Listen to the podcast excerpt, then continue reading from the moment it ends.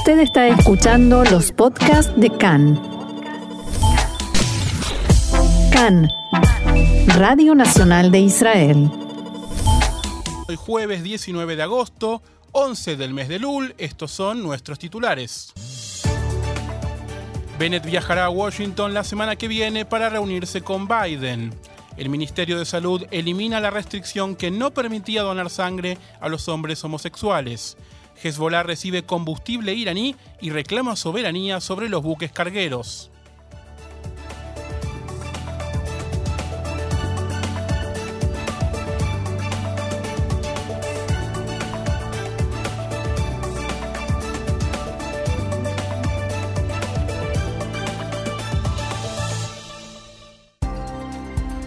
Vamos entonces al desarrollo de la información que comienza con nuestro primer titular del día.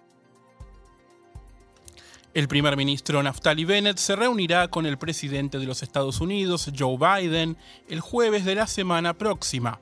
La reunión, que será la primera entre estos dos políticos, tendrá lugar en el contexto de los esfuerzos de Estados Unidos para alcanzar un nuevo acuerdo nuclear con Irán en contra de la posición que mantiene Israel en conferencia de prensa ayer por la tarde y una conferencia que en verdad trató principalmente sobre coronavirus, algo que hablaremos obviamente en un rato. Bennett informó sobre su próximo viaje a Washington dependiendo del avance de la pandemia.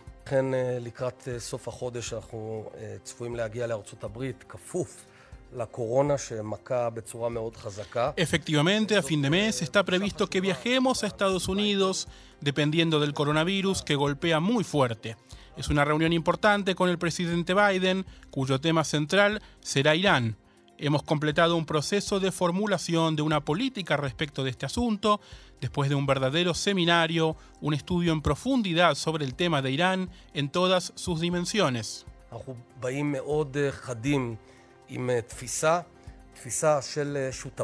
Venimos muy preparados con un concepto de alianza cuyo objetivo es frenar la actividad regional de Irán, de inestabilidad, de atentados contra los derechos humanos, de terrorismo e impedir el avance de Irán hacia el armamento nuclear. Debemos decirlo, Irán está en el punto más avanzado, Irán se encuentra en su punto más avanzado en el campo del enriquecimiento nuclear, pero nosotros tenemos un plan para enfrentarnos a esta situación y preservar la seguridad de los ciudadanos de Israel. Bennett volará a Washington el martes en un avión fletado por el AL y no en el avión del primer ministro a la adhesión, porque su trámite de registro aún no se ha completado y Bennett todavía no decidió si va a utilizarlo. El avión se encuentra en Israel desde hace cinco años y ya se invirtieron en él mil millones de shekels. Volviendo a la visita de Bennett a Washington, esta se llevará a cabo bajo estrictas restricciones de coronavirus. Precisamente en Estados Unidos los niveles de contagio son especialmente altos, en particular de la cepa Delta, pero también otras.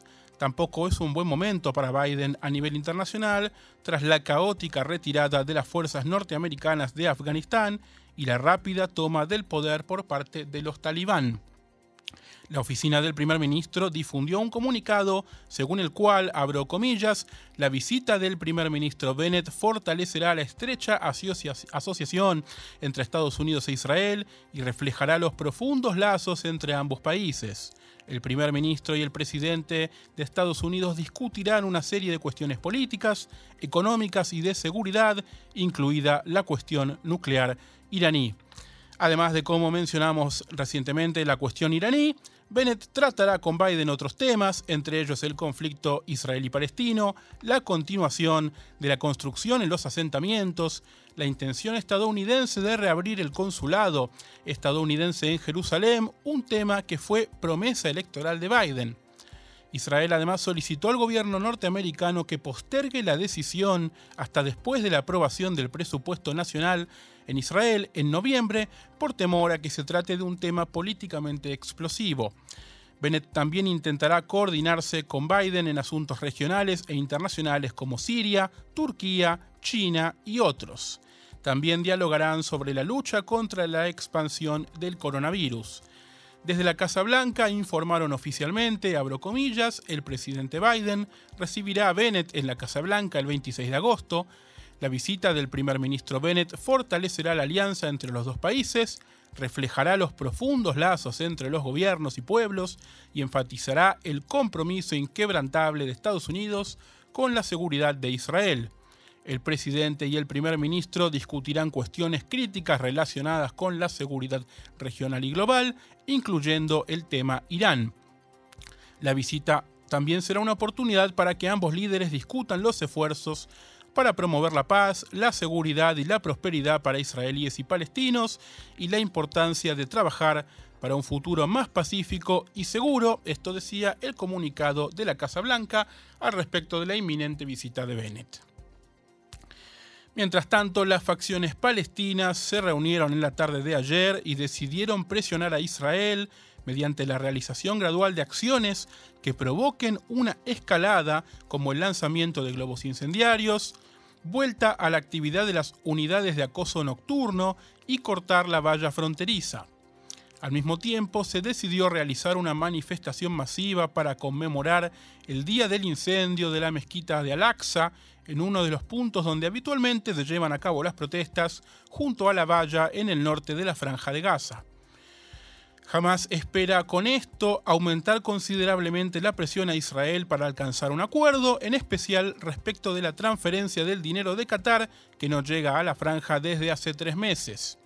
Recordemos que en los últimos días se produjo un avance entre las Naciones Unidas y Qatar sobre el subsidio a la franja, pero el principal obstáculo es que en base a este acuerdo no se podrá incluir el pago de los salarios de los funcionarios del gobierno de Hamas en Gaza, varios millones de dólares cada mes.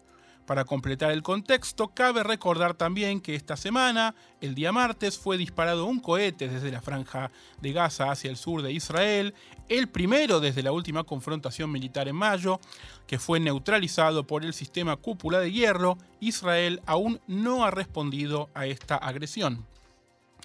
Mientras tanto, en la tarde de ayer, el jefe de inteligencia egipcio Abbas Carmel estuvo de visita en Israel y se reunió con el primer ministro Bennett y con el ministro de Defensa Benny Gantz. La oficina del primer ministro difundió un comunicado en el que decía que Bennett y Kamel dialogaron sobre aspectos políticos, de seguridad y económicos de las relaciones entre Israel y Egipto. También trataron la cuestión de la mediación egipcia en la situación de seguridad con la franja de Gaza.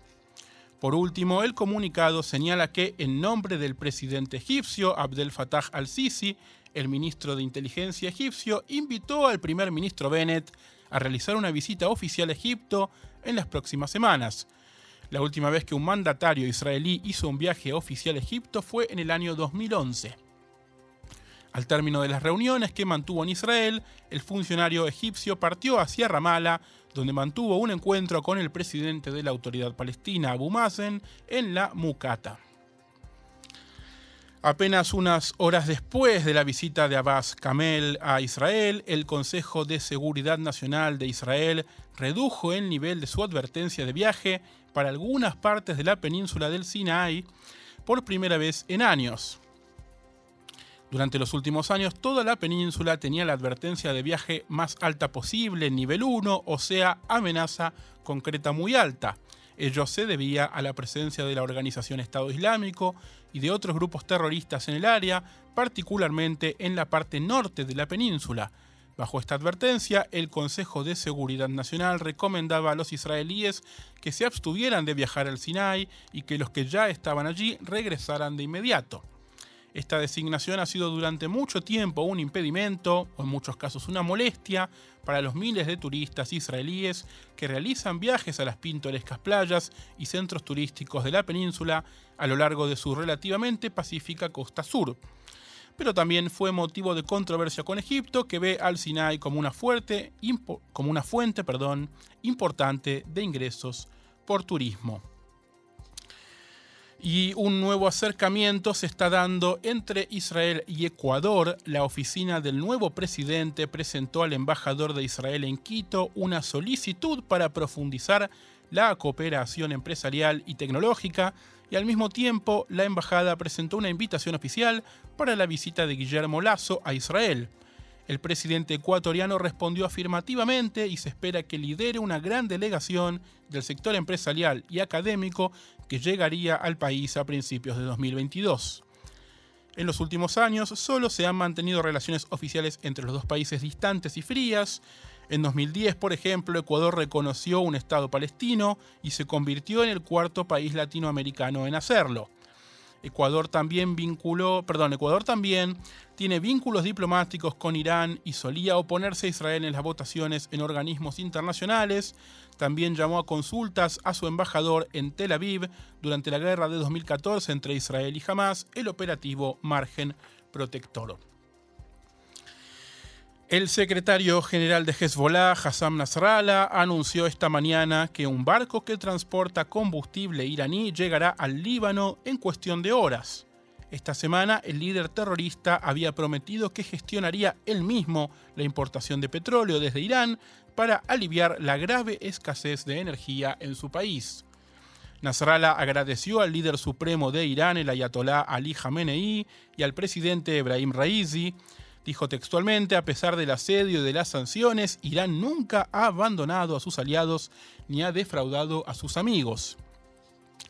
Nasrallah prometió además que este envío será seguido por otros y advirtió a Israel y a Estados Unidos que desde el momento en el que el barco iraní zarpe, Hezbollah lo considerará territorio libanés. Al respecto, el ex primer ministro del Líbano, Saad al-Hariri, reaccionó en una serie de mensajes en su cuenta de Twitter en los que manifiesta su abierta oposición al anuncio de Nasrallah y asegura que su afirmación acerca de que las embarcaciones iraníes se consideran territorio libanés es el colmo de la concesión de la soberanía del Líbano y es intolerable.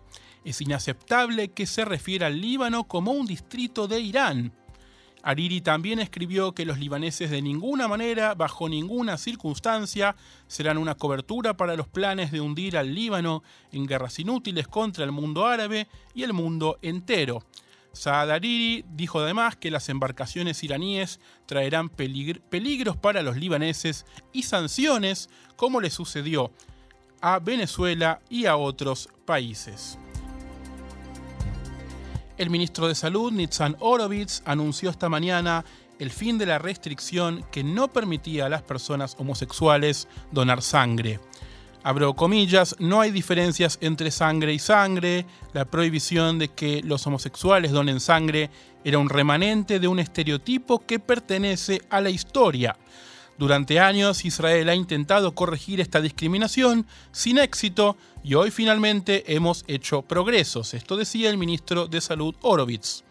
Se espera que la nueva reglamentación entre en vigencia el primero de octubre. Se derogará la cláusula que hasta hoy prohíbe a los bancos de sangre recibir una donación de un hombre que tiene relaciones sexuales con otro hombre. El nuevo cuestionario de donación de sangre incluirá una sección que no hará referencias al género ni a la orientación sexual del donante. La nueva redacción será la siguiente. Después de tener relaciones sexuales de alto riesgo con una nueva pareja o varias parejas, espere tres meses hasta la próxima donación de sangre. La medida llega tras una recomendación del Comité Asesor sobre Medicina Transfusional del Ministerio de Salud, que va en línea con los cambios en las políticas de donación de sangre adoptadas el año pasado en otros países del mundo. Y debemos entonces adentrarnos en la, información respecto de coronavirus, por supuesto. El ministro de Salud informa que durante el día de ayer han sido registrados 7.856 nuevos casos de COVID-19.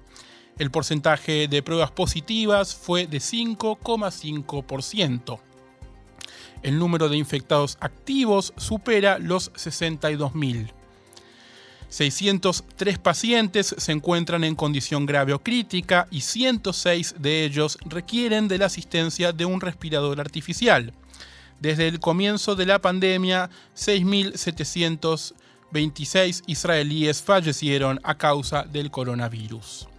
Durante el día de ayer, más de 6, Más de 68.000 personas recibieron la tercera dosis de la vacuna, llevando el número total de terceras dosis a 1.200.000. Anoche el primer ministro Naftali Bennett dio una conferencia de prensa en la que volvió a instar a la población a recibir la vacuna con el fin de evitar medidas que paralicen la economía.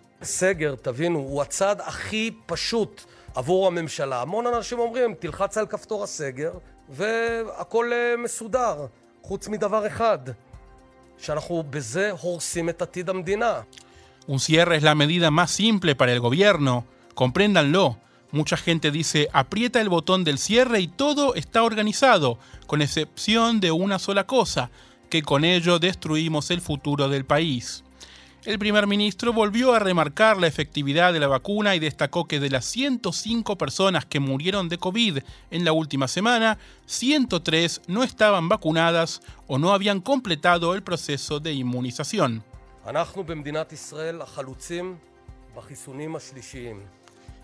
El Estado de Israel es pionero respecto de la tercera dosis. La decisión no fue sencilla para nosotros, pero sabíamos que era el camino correcto para luchar contra el coronavirus. Los ciudadanos cuentan con la tercera vacuna desde fines del mes de julio. Somos los únicos, incluso en este momento, que brindamos una tercera vacuna en todo el mundo. Por ello digo hoy con toda claridad, si los ciudadanos israelíes continúan vacunándose en grandes cantidades, podremos superar la variante Delta. Bennett elogió además el anuncio de las autoridades sanitarias de los Estados Unidos de implementar una dosis de refuerzo para toda la población, pero no anunció planes de autorizar la tercera dosis de la vacuna para israelíes menores de 50 años. Recordemos que hasta el día de hoy los mayores de 50 pueden recibir la tercera dosis. Al respecto, el ministro de Salud, Nitzan Horowitz, dijo ayer que las autoridades están estudiando la posibilidad de ofrecer el refuerzo a personas de entre 40 y 50 años, así como al personal escolar. En su presentación anoche, Bennett enumeró las medidas impulsadas por el gobierno para lidiar con la creciente ola de contagios, un aumento en la capacidad hospitalaria, la obligatoriedad de uso de mascarillas en espacios cerrados, las restricciones de la etiqueta verde y el aumento del número de pruebas realizadas cada día, entre otras medidas. Y el Ministerio de Salud dijo que expandirá y aumentará los servicios de pruebas rápidas de coronavirus después de el primer día de las nuevas restricciones, el día de ayer, que requieren que los niños mayores de 3 años se realicen una prueba antes de ingresar a determinados lugares, lo que provocó ayer largas filas y confusión y dejó a muchos padres irritados. Entre las restricciones que entraron en vigencia se encuentra la expansión del sistema de etiqueta verde que otorga acceso a lugares o eventos solo a quienes porten documentación que demuestre que están vacunados, recuperados o que realizaron una prueba PCR con resultado negativo en las 72 horas anteriores. Quienes no estén vacunados pueden realizar una prueba rápida el Estado subvenciona las pruebas rápidas para niños de entre 3 y 11 años que no pueden recibir la vacuna, mientras que las pruebas para mayores de 12 años saldrán del bolsillo de cada uno de los particulares. Las estaciones de pruebas rápidas, particularmente en la región central del país, se vieron sobrepasadas ayer por familias que buscaban que los niños reciban la prueba con resultado negativo para disfrutar de las actividades de verano, incluida la entrada a piscinas y hoteles. La confusión sobre dónde se pueden realizar las pruebas de forma gratuita se sumó a los problemas. El mayor malentendido se dio debido a que desde la mañana de ayer las estaciones de Maguen David Adom comenzaron a realizar pruebas rápidas subsidiadas en todo el país, excepto en la región del centro, donde el grupo Igilop Well consiguió los derechos para realizar este servicio. En la región central, las estaciones de Maguen David Adom exigieron ayer el pago de las pruebas para sorpresa de muchos padres que no estaban al tanto de este arreglo. Ayer por la tarde, el Ministerio de Salud anunció que tomará medidas para mejorar la situación. Todas las estaciones operadas por Maguen David Adom ofrecerán pruebas subsidiadas para menores de 12 años. El ministerio informó además que cualquier persona que ya haya pagado por una prueba durante el día de ayer será elegible para recibir un reembolso. Además, se abrirán más estaciones de prueba y se empleará a más personal en cada locación a fin de acelerar el proceso de hisopado. Esta mañana, empleados del aeropuerto Ben Gurión realizaron una protesta y un cese de actividades entre las 10 y las 12 del mediodía. Durante ese lapso no despegaron vuelos y no se recogió el equipaje de los 10 aviones aterrizados. El líder del Comité de Trabajadores de El Al, Sharon Benitzhak, dijo en la manifestación, esta protesta es producto del abandono del gobierno. El aeropuerto está en peligro real de subsistencia. Fuimos abandonados. Al parecer el gobierno ha decidido que no quiere a la aviación nacional. En los últimos meses hemos vagado entre las casas de los trabajadores cuyos mundos han sido destruidos. 2.000 trabajadores fueron despedidos en el AL. Ese fue el precio que pagamos. Ayer la compañía El Al informó que perdió alrededor de 80 millones de dólares en el segundo trimestre de 2021. La aerolínea cerró la primera mitad del año con una reducción del 28% en los ingresos en comparación con el mismo periodo del año pasado. Cambiamos de tema. Un tribunal de Perú ordenó la liberación de Odaya Monsonego, una joven israelí detenida en ese país desde hace dos años acusada de intento de contrabando de drogas. Monsonego, de 24 años, residente de Hof Ashkelon, fue arrestada en 2019 en Lima por su presunta participación en un intento de contrabandear una gran cantidad de cocaína de Perú a Israel. Estuvo encarcelada en Lima durante un año antes de ser puesta bajo arresto domiciliario en mayo de 2020, donde ha permanecido desde entonces. Según su familia, Odaya sufre un deterioro cognitivo y fue explotada por un amigo y el excuñado del amigo, quien es el supuesto autor intelectual de la operación de contrabando.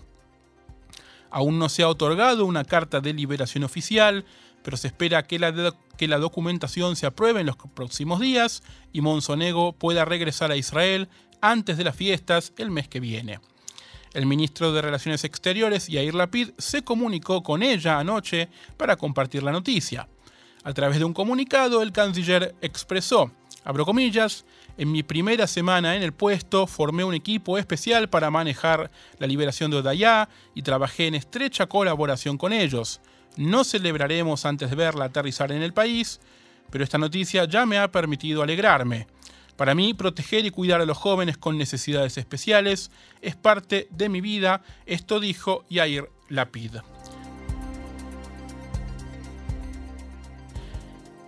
El caos en el aeropuerto de Kabul, la capital de Afganistán, continuó también durante esta noche. 4.500 soldados norteamericanos se encuentran allí ahora y cada tanto hacen disparos al aire en un intento por dispersar a la gran cantidad de personas que buscan desesperadamente una forma de huir de Afganistán. Hasta el momento Estados Unidos logró evacuar unas 5.000 personas que desde principios de esta semana ha vuelto a estar... Desde Estados Unidos logró evacuar unas 5.000 personas de Afganistán que desde principios de esta semana ha vuelto a estar bajo dominio talibán. También Gran, Gran Bretaña sacó a Kabul sacó de Kabul a miles de ciudadanos en los últimos días y el gobierno asegura que piensa darle refugio a más de 5.000 afganos. El primer ministro Boris Johnson envió anoche un mensaje a los talibán. We will judge this regime based on the choices it makes and by its actions rather than by its words. Vamos a juzgar a este régimen en base a sus elecciones, por sus acciones y no por su retórica lo juzgaremos de acuerdo con su tratamiento de la delincuencia, terrorismo, drogas, ayuda humanitaria y el derecho de las mujeres a estudiar y educarse. En España, Pedro Sánchez, el presidente, informó desde su cuenta de Twitter que el primer avión con personal de la embajada en Afganistán, españoles y colaboradores, ha aterrizado ya en Torrejón. Todos ellos fueron sometidos a pruebas de coronavirus en el aeropuerto, donde fueron recibidos por el canciller José Manuel Álvarez y el ministro de Migraciones José Luis Escribá. En el lugar, Álvarez decía lo siguiente. España ha puesto todos los medios necesarios están a disposición. Los medios de transporte, los contactos telefónicos, pero el aeropuerto de Kabul es algo que no está en las manos de España y todos los países en estos momentos que hemos tenido colaboradores queremos traerles. Es, digamos, un cierto cuello de botella. Mientras tanto, en la capital, Kabul y en la ciudad de Jalalabad, algunas decenas de personas se animaron a salir a manifestar y advertir a los talibán que no están dispuestos a renunciar a sus derechos.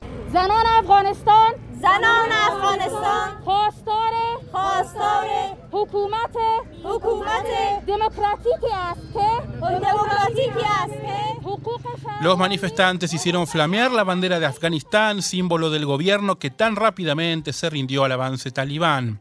Al menos cuatro manifestantes murieron por disparos de efectivos de las fuerzas talibán. En la tarde de ayer, el Ministerio de Relaciones Exteriores de Emiratos Árabes Unidos confirmó que el expresidente de Afganistán, Ashraf Ghani, y su familia recibieron refugio en ese país por motivos humanitarios. El expresidente Ghani dijo en las últimas horas que fue forzado a abandonar el país con lo opuesto y aseguró que está tratando de regresar a Afganistán. No tenía la intención de huir y abandonar el país. Actualmente me encuentro en los Emiratos para evitar el derramamiento de sangre y estoy en consultas para regresar a Afganistán y continuar la lucha juntos para garantizar la justicia, la soberanía afgana y restaurar los valores islámicos reales y los logros nacionales. Hablábamos hace un rato del líder de Hezbollah, Hassan Nasrallah, quien se tomó su tiempo también esta semana para opinar en sus discursos televisados sobre la situación en Afganistán. El líder de Hezbollah dijo que la toma de Kabul por parte de los talibán representa la caída moral de Estados Unidos. Según Nasrallah, la retirada de Estados Unidos de Afganistán debería hacer que la gente reconsidere el futuro potencial del apoyo de Estados Unidos a Israel. Abro comillas, quienes observan más de cerca y extraen conclusiones de esto son los israelíes. Para que los estadounidenses no luchen por otras naciones, Biden pudo aceptar un fracaso histórico cuando se trata del Líbano y de los que lo rodean. ¿Cuál será el caso allí? preguntó Nasrallah retóricamente. Y días atrás, Canal 11 de Cannes transmitió una entrevista con el portavoz talibán Shuhail Shahin, realizada en inglés por el reportero especializado en mundo árabe Roy Kais. Pues bien, el portavoz talibán debió salir a aclarar que no sabía que estaba hablando con un ciudadano y con un medio israelí. Desde el momento en el que los talibán retomaron el control de Afganistán, Shahin ha dado numerosas entrevistas en inglés a medios de todo el mundo desde Qatar. Al comunicarse por videoconferencia, Roy Kais mencionó el medio para el que trabajaba, pero nunca le aclaró que Khan es israelí. En la entrevista, Shahin dijo que los talibán protegerán a las minorías no musulmanas dentro de Afganistán, incluyendo a Azbulon Simantov, el último judío que queda en dicho país. El portavoz también dijo a Khan que los talibán no tienen vínculos con Hamas.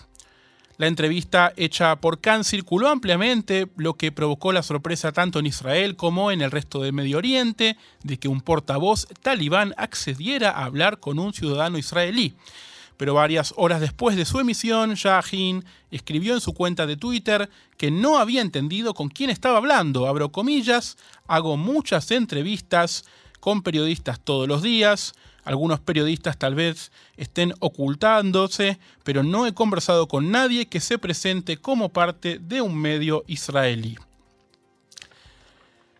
Y última información, según imágenes de satélite, el incendio forestal masivo que azotó Jerusalén durante más de dos días esta semana fue aparentemente provocado. De acuerdo con el material provisto por la NASA, el incendio comenzó el domingo a las 3 de la tarde en tres lugares desconectados y alejados en simultáneo. La distancia entre cada uno de los focos iniciales era de unos 4 kilómetros, ubicados cerca de los poblados de Beit Meir, Shoeva, Ramat Raciel y Givat Yarim, todas áreas que se vieron gravemente afectadas por los incendios. Antes de recibir imágenes satelitales, el Servicio de Bomberos y Rescate y la Policía de Jerusalén establecieron un equipo conjunto especial para investigar el origen del siniestro. Ambos cuerpos han sospechado desde el principio que el inicio del incendio fue provocado por personas, aunque no habían logrado determinar si había sido causado por negligencia o intencionalmente. Según el equipo de investigación, uno de los puntos focales ubicados cerca de Beit Meir es un lugar lleno de arbustos y espinas. Es poco probable que los turistas pasen por la zona, la policía adelantó que usará tecnología de triangulación para localizar cualquier teléfono que haya estado en el área durante el incendio. El martes, el comisionado de bomberos y rescate de Simji anunció que el, inicio, el incendio forestal en el área de Jerusalén fue contenido después de una batalla sin pausa de 52 horas que consistió en no menos de 1.500 bomberos y 20 aviones antiincendio. La Autoridad de Parques y Naturaleza informó que se quemaron unas 2.400 hectáreas de bosque y murieron alrededor de 10.000 animales que no pudieron escapar de las llamas.